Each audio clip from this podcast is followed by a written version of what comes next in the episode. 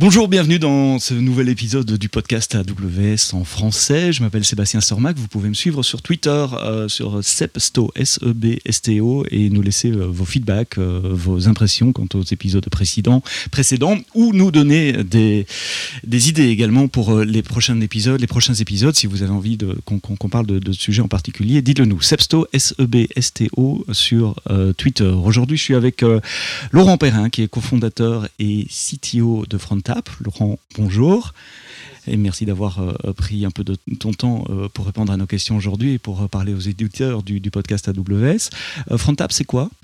Frontap, c'est un client mail pour entreprise. Alors pourquoi est-ce qu'on s'est intéressé à ce problème? Parce que même si aujourd'hui l'email c'est vécu comme un problème du monde de l'entreprise, c'est aussi quelque chose qui a des avantages parce que c'est un canal qui est fondamentalement asynchrone. C'est-à-dire que si je t'envoie un email, euh, tu n'es pas obligé d'y répondre tout de suite, ce qui fait que si je te demande quelque chose, tu as la liberté de t'organiser comme tu veux. Nous, on aime bien ce côté asynchrone parce que ça permet aux, gens d'organiser leur journée comme ils le veulent et ça évite ces interruptions constantes qu'on a avec euh, les systèmes de chat où tu es euh, interrompu en permanence. et du coup, ce qu'on a fait, c'est que on s'est dit que on aimait bien ce côté asynchrone, mais que l'email n'a jamais été fait pour collaborer. Et donc, on a essayé d'imaginer à quoi ressemblerait une extension de l'email euh, qui soit vraiment collaborative et qui marche en temps réel. Du coup, on est parti de ce problème-là et on, a essayé de penser notre produit comme, euh, comme une extension d'email. D'accord, donc c'est le, mail du 21e siècle finalement sur une technologie qui a été créée euh, il, y a, plus de 40 ans. Voilà, c'est ça. L'email. c'est quoi votre architecture technique? Alors, en fait, ce qu'on a fait, c'est que euh, ce qu'on a changé principalement, c'est le protocole. Donc en fait, l'email traditionnel repose sur euh, des boîtes mail qui sont toutes indépendantes. Mhm. Euh, par exemple, si on reçoit tous les deux un email, si on est en CC sur le même email, en fait, il y a deux copies du même email, qui, il y en a une qui est chez toi, une qui est chez moi. Front, en fait, ça marche différemment. Donc, c'est une toute nouvelle structure de données où on va essayer de trouver euh, des objets communs. Donc par exemple, si on a reçu le email, en fait, il va y avoir un seul objet qui va être créé. Et donc euh, là où normalement on a des inbox, enfin des, boîtes de réception qui sont toutes indépendantes, dans Front, on va essayer de considérer tous les emails d'une organisation comme faisant partie d'un même panier et euh, où on va se dire ah ben, euh, cet email il est arrivé chez nous donc il va être lié à nos deux inbox. Euh, cet email qui est arrivé chez toi tu vas pouvoir le montrer chez moi ou tu vas pouvoir dire je voudrais te déplacer physiquement ailleurs. Et du coup on va pouvoir isoler un petit peu ce qui s'est passé à l'extérieur, c'est-à-dire à qui le mail était adressé, de ce qui se passe à l'intérieur, où il y a un workflow différent qui peut se passer, où on peut se dire bah, je vais le déplacer chez toi. Comme on voit le même objet, on peut commenter ensemble dessus. Tu peux marquer explicitement que c'est euh, une conversation à laquelle moi je dois répondre. On peut euh, se mettre des reminders. Et en fait, il y a tout un tas de workflows de collaboration qu'on peut appliquer parce qu'on a cette nouvelle euh, organisation des données. Donc vous stockez les données différemment de mail traditionnel, ce qui permet à plusieurs personnes de collaborer sur un même objet, qui voilà, est, ça. le mail et ses attachements. Et donc le premier produit qu'on avait lancé en 2014, c'était une boîte mail collaborative. Donc, il faut imaginer une équipe de 10 personnes qui travaillent tous sur les mêmes emails. Euh, je peux voir que euh, quelqu'un est en train de répondre en ce moment. Euh, quelqu'un peut préparer une réponse et me la faire relire avant de l'envoyer. On peut avoir des commentaires pour avoir un audit de bon, pourquoi est-ce qu'on a répondu ça à ce client-là, qu'est-ce qui a amené à cette, à cette discussion. Euh, et on peut explicitement dire ça c'est à toi, ça c'est à moi. Mhm.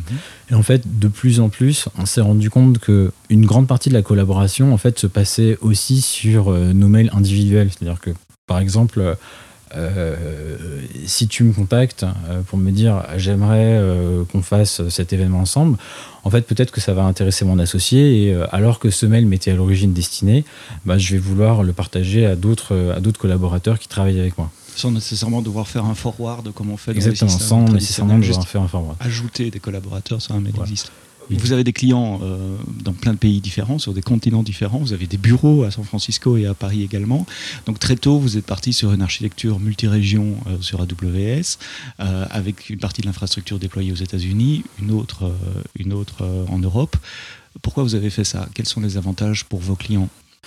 Alors, en fait, ce dont on s'est rendu compte assez tôt, c'est que Front, c'était avant tout une expérience. C'est-à-dire qu'on avait cette idée en se disant, il y a quelque chose à faire pour améliorer l'email, pour rendre les gens plus heureux au travail, euh, mais euh, on n'avait pas forcément les idées très claires sur euh, à quoi ça devait ressembler. On savait qu'on allait devoir faire beaucoup d'itérations, essayer des choses qui n'allaient pas marcher. Du coup, pour faciliter ça, on a choisi de garder beaucoup d'intelligence sur notre back-end. Et ça a nécessité de, assez tôt qu'on se pose des questions de latence c'est-à-dire euh, de faire en sorte que si on a des clients en Europe, leurs données soient euh, assez proches d'eux pour qu'ils puissent interagir rapidement avec leurs données et que ce ne soit pas un produit qui soit, euh, qui soit lent. Donc la latence, c'est le temps qu'il faut pour un, petit paquet d'informations de quitter mon laptop, d'aller sur un serveur et de revenir. Ça dépend finalement de la distance et de la vitesse de la lumière.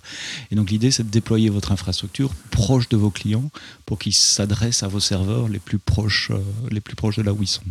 Exactement. Donc en gros, c'est de faire en mhm. sorte que les clients américains parlent à des serveurs qui sont aux États-Unis et des clients français parlent à des serveurs euh, qui sont euh, en France ou en Europe. Et donc comment je peux faire sur AWS pour que euh, quand j'ouvre mon laptop et que je démarre l'appli FrontTap, elle se connecte sur l'infrastructure la plus proche de là où je suis? Alors, en fait, ce qu'on a choisi de faire, c'est qu'il y a un point d'entrée unique qui est app.frontap.com. Mhm. et en fait, où que soient vos données, vous allez vous connecter à, ce, à ce système. Euh, et ensuite, on a ce qu'on appelle un GeoDNS, qui est une fonctionnalité de Route 53, mhm.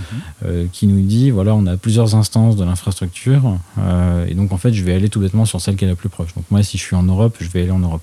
Donc c'est le DNS qui va faire une résolution euh, d'adresse IP et qui va donner des adresses IP différentes en fonction de l'endroit où je query le DNS. Donc si, ici je demande euh, quelle est l'adresse de FrontTab, je vais recevoir l'adresse IP la plus proche euh, d'où je suis, à Paris aujourd'hui. si je fais la même requête DNS à New York, je vais recevoir une autre adresse IP. Exactement. Exactement. Et ensuite, ce qui se passe, c'est qu'on est routé vers donc une infrastructure de front, mhm. mais ça ne veut pas forcément dire que c'est la bonne. C'est-à-dire que dans la plupart des cas, euh, des utilisateurs européens auront leurs données en Europe, mais par exemple, s'il y en a un qui est parti en vacances aux États-Unis, et eh bien dans ce cas-là, il va aller parler au serveur américain qui n'a pas ces données.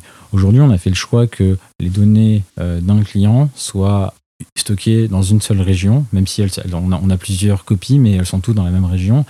Euh, c'est souvent pour des raisons de compliance. On a beaucoup de clients qui nous disent Je veux que vous me disiez précisément, que vous me garantissiez que mes données ne sortent pas des États-Unis ou ne sortent pas de l'Union européenne.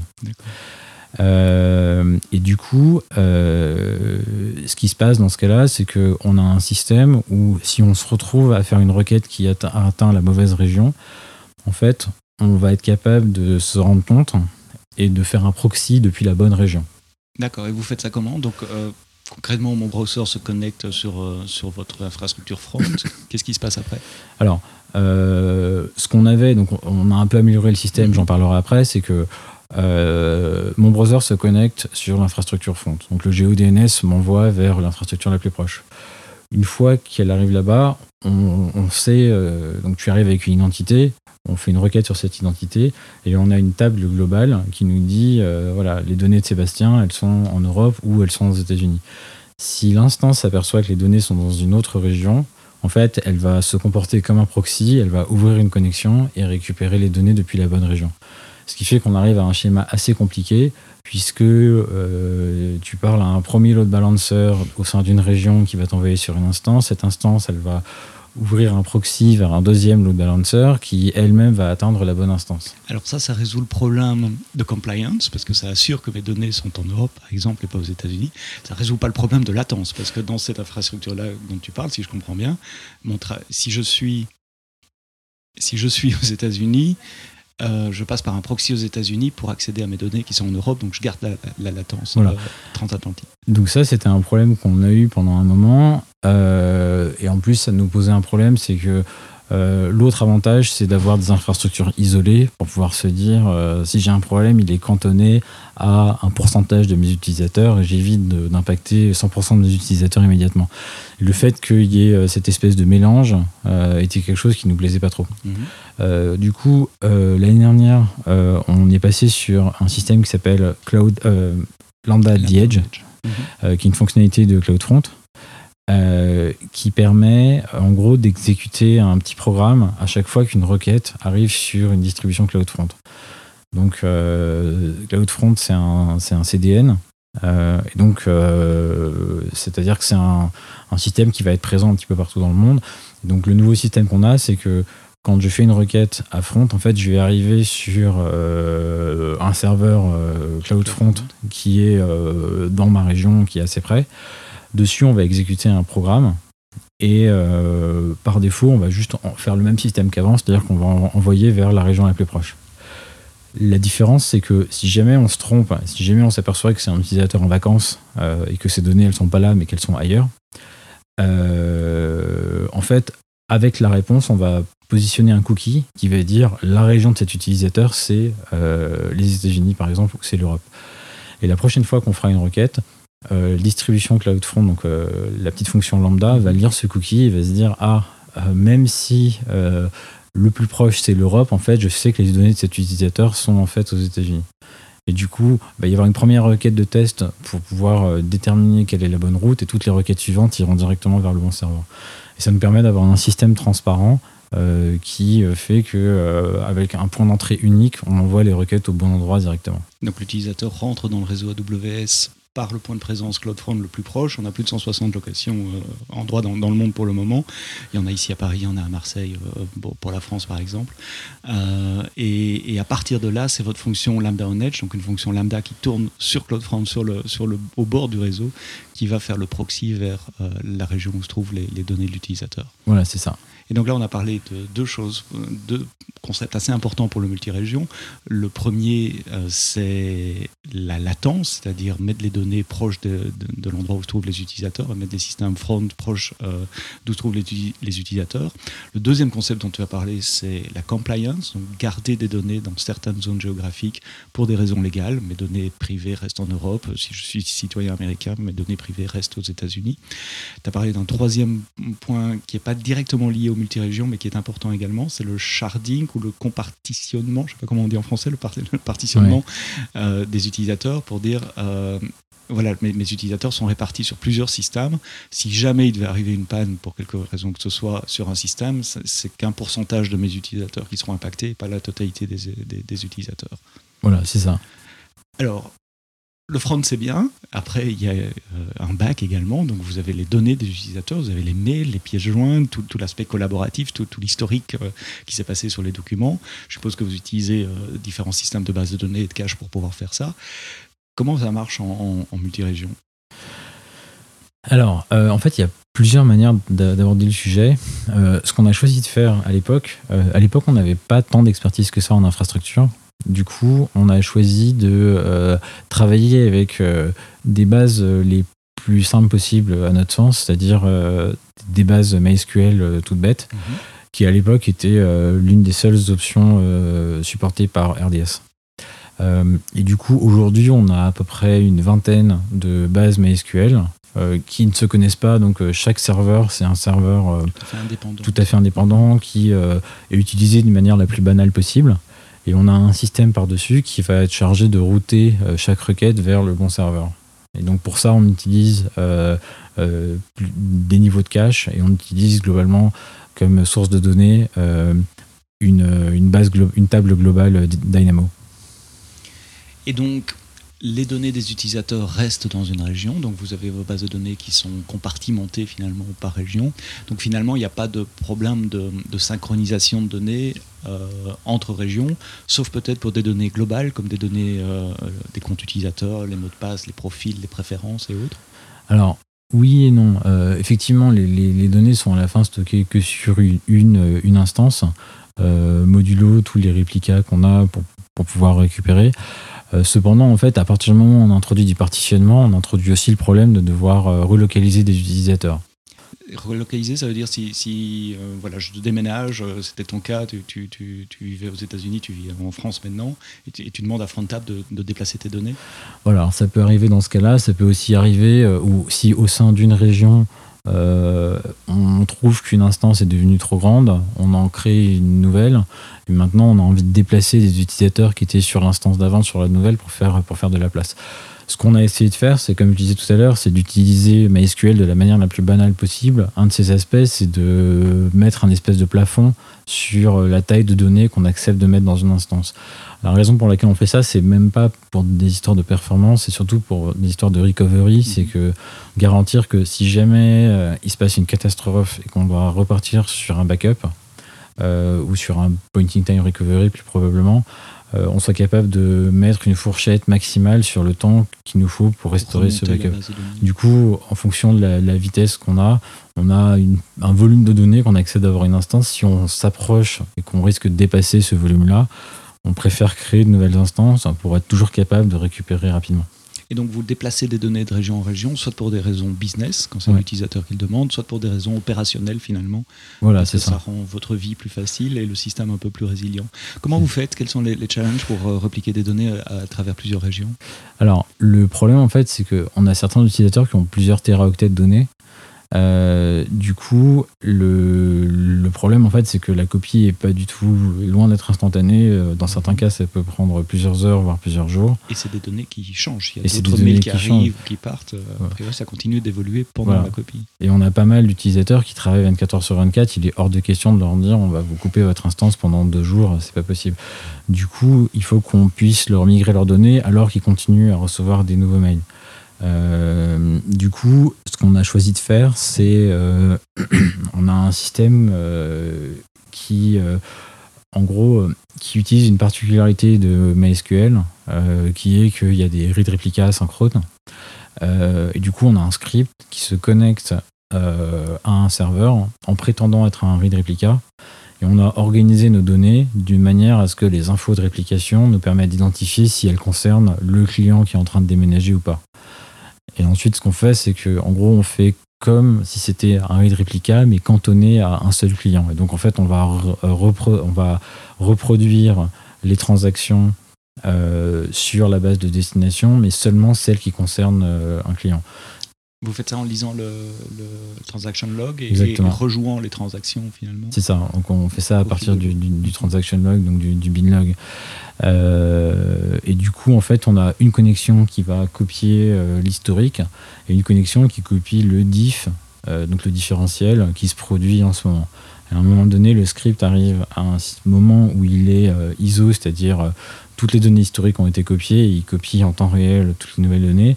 Et dans ce cas-là, il y a tout un tas de vérifications qui sont faites. On regarde est-ce qu'on a à peu près le même volume de données des deux côtés euh, Est-ce que euh, les données elles sont cohérentes euh, Est-ce que tout va bien Est-ce qu'il n'y a pas de replication lag Donc que les, on soit bien en synchrone par rapport à la base master. Et ensuite, on a un flag euh, sur euh, la table qui est la, source de données, où on dit bah, maintenant le master, c'est euh, la nouvelle région. Et du coup, toutes les nouvelles données se mettent à rentrer dans le nouveau, dans le nouveau système. Donc à partir du moment où la copie est, considérée comme saine et synchrone, enfin synchrone, je veux dire à jour par rapport aux mises à jour, c'est au niveau du front, alors de l'applicatif, qu'on dit OK, on switch vers, vers le, voilà. le, nouveau backend. Mais lui, en fait, il va toujours vers le même endpoint, c'est-à-dire mm-hmm. c'est notre routage interne qui se, met, qui se met à changer. Waouh euh, Donc Frontap a 5 ans maintenant, donc vous avez eu le temps de, mettre au, point euh, ce système et tous les autres qui vous permettent de travailler en multirégion. Quels ont été les, challenges que, vous avez rencontrés pendant ces 5 années sur cet aspect euh, multirégion, réplication des données, routage des utilisateurs? Alors, un des aspects, c'est qu'en fait, on a toujours essayé de d'anticiper l'avenir, mais pas trop. C'est-à-dire que au début de Front, on s'était pas du tout posé la question de comment on serait multi-région un jour. Donc on s'est retrouvé un jour avec notre application qui n'était pas du tout capable d'être multi-région et de devoir se dire ok comment on fait pour faire ça? Du coup on a dû être un peu créatif et euh, l'astuce qu'on a trouvée euh, pour euh, en, utilisant un full read replica ça a été une de nos solutions. un autre problème ça a été comment est-ce qu'on change notre layer de données pour que demain il soit capable de gérer plusieurs bases de données. Et ce qu'on a fait, c'est que on l'a fait, on a réussi à découper le, travail en une quarantaine d'étapes. En fait, on l'a fait littéralement table par table. On a rendu chaque table euh, shardware, mhm.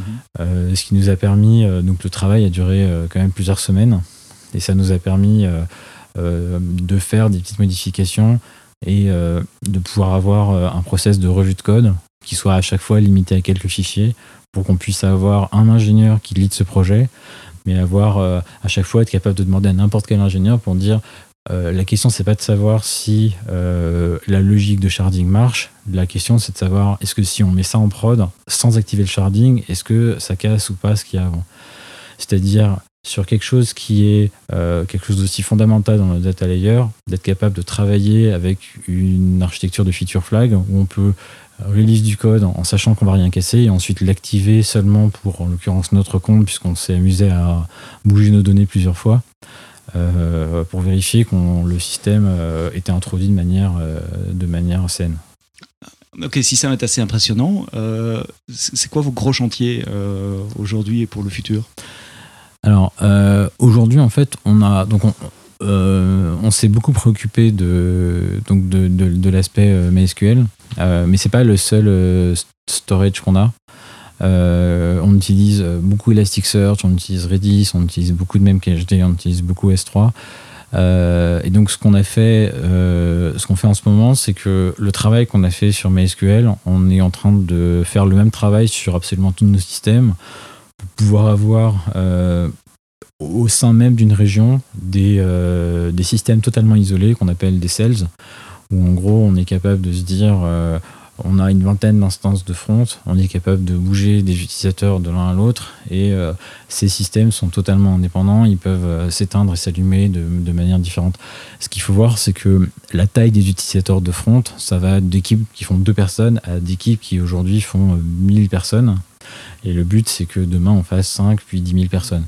Euh, et donc, euh, ça veut dire que euh, le fait de pouvoir dire aujourd'hui, on a une instance qui va faire tenir peut-être 10 000 customers, donc 10 000 équipes sur le même système, mais à côté, on peut avoir une seule équipe qui fait le même nombre d'utilisateurs et qu'on aurait envie de mettre sur une infrastructure totalement dédiée.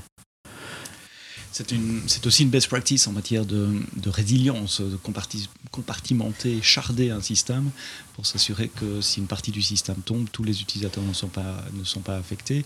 Et euh, moi j'aime bien prendre l'analogie des bateaux, c'est quelque chose qu'on fait depuis des, milliers d'années, de compartimenter les, soutes des bateaux par exemple, pour que s'il y a une voie d'eau, elle soit limitée à un compartiment et, pas, ne coule pas l'ensemble du bateau. Voilà, c'est ça. Non, enfin c'est vraiment quelque chose euh, qui est très vrai chez nous. Par exemple, quand on se met à travailler avec de nouvelles industries, on se rend compte, on, travaille beaucoup avec la logistique, euh, on se rend compte que, je me souviens, les la première fois, on, avait un système de tags et on s'était dit, bon, ben, je sais pas, les, utilisateurs ils vont créer une centaine de tags, ça suffira bien, 1000 tags. Euh, et euh, nos premiers utilisateurs de logistique, euh, le premier truc qu'ils ont fait la première semaine, ils ont dit, et si on créait 10 000 tags?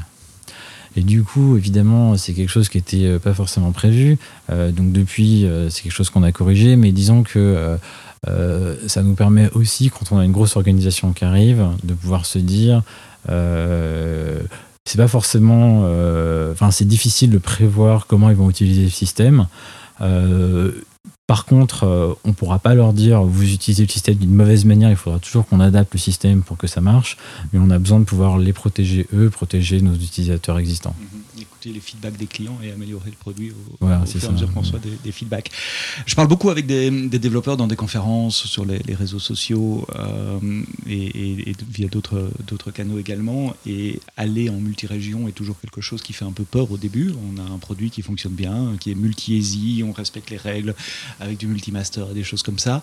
Mais déplacer, enfin, ou, améliorer cette architecture pour aller en multi-région est un peu... Euh, fait un peu peur, on va dire, essentiellement pour cette partie euh, base de données. Donc, euh, vu ton expérience et des, années de recul que tu as sur ce genre d'architecture, quels seraient tes conseils pour euh, les clients AWS qui veulent commencer à migrer leur architecture pour prendre avantage du multirégion? Alors, la première partie, c'est que en fait, même si c'est un gros changement, c'est un gros changement qui peut être fait par euh, petites phases. Donc, euh, euh, en fait, c'est un risque parce qu'on doit investir sur.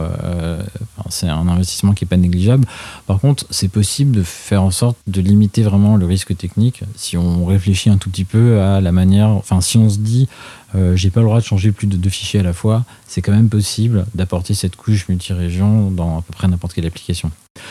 Euh, ça, c'est la première chose. La deuxième chose, c'est quelque chose qui est un peu à double tranchant. C'est-à-dire que nous, quand on s'est posé ces questions-là, euh, en tout cas chez AWS, il n'y avait pas un certain nombre d'outils qui existent aujourd'hui. Il n'y avait pas euh, des tables globales Dynamo, il n'y avait pas tout un système en fait, chaque région était un peu indépendante. Il y avait assez peu de choses qui liaient les deux régions. Du coup, on a dû faire beaucoup de travail pour ça.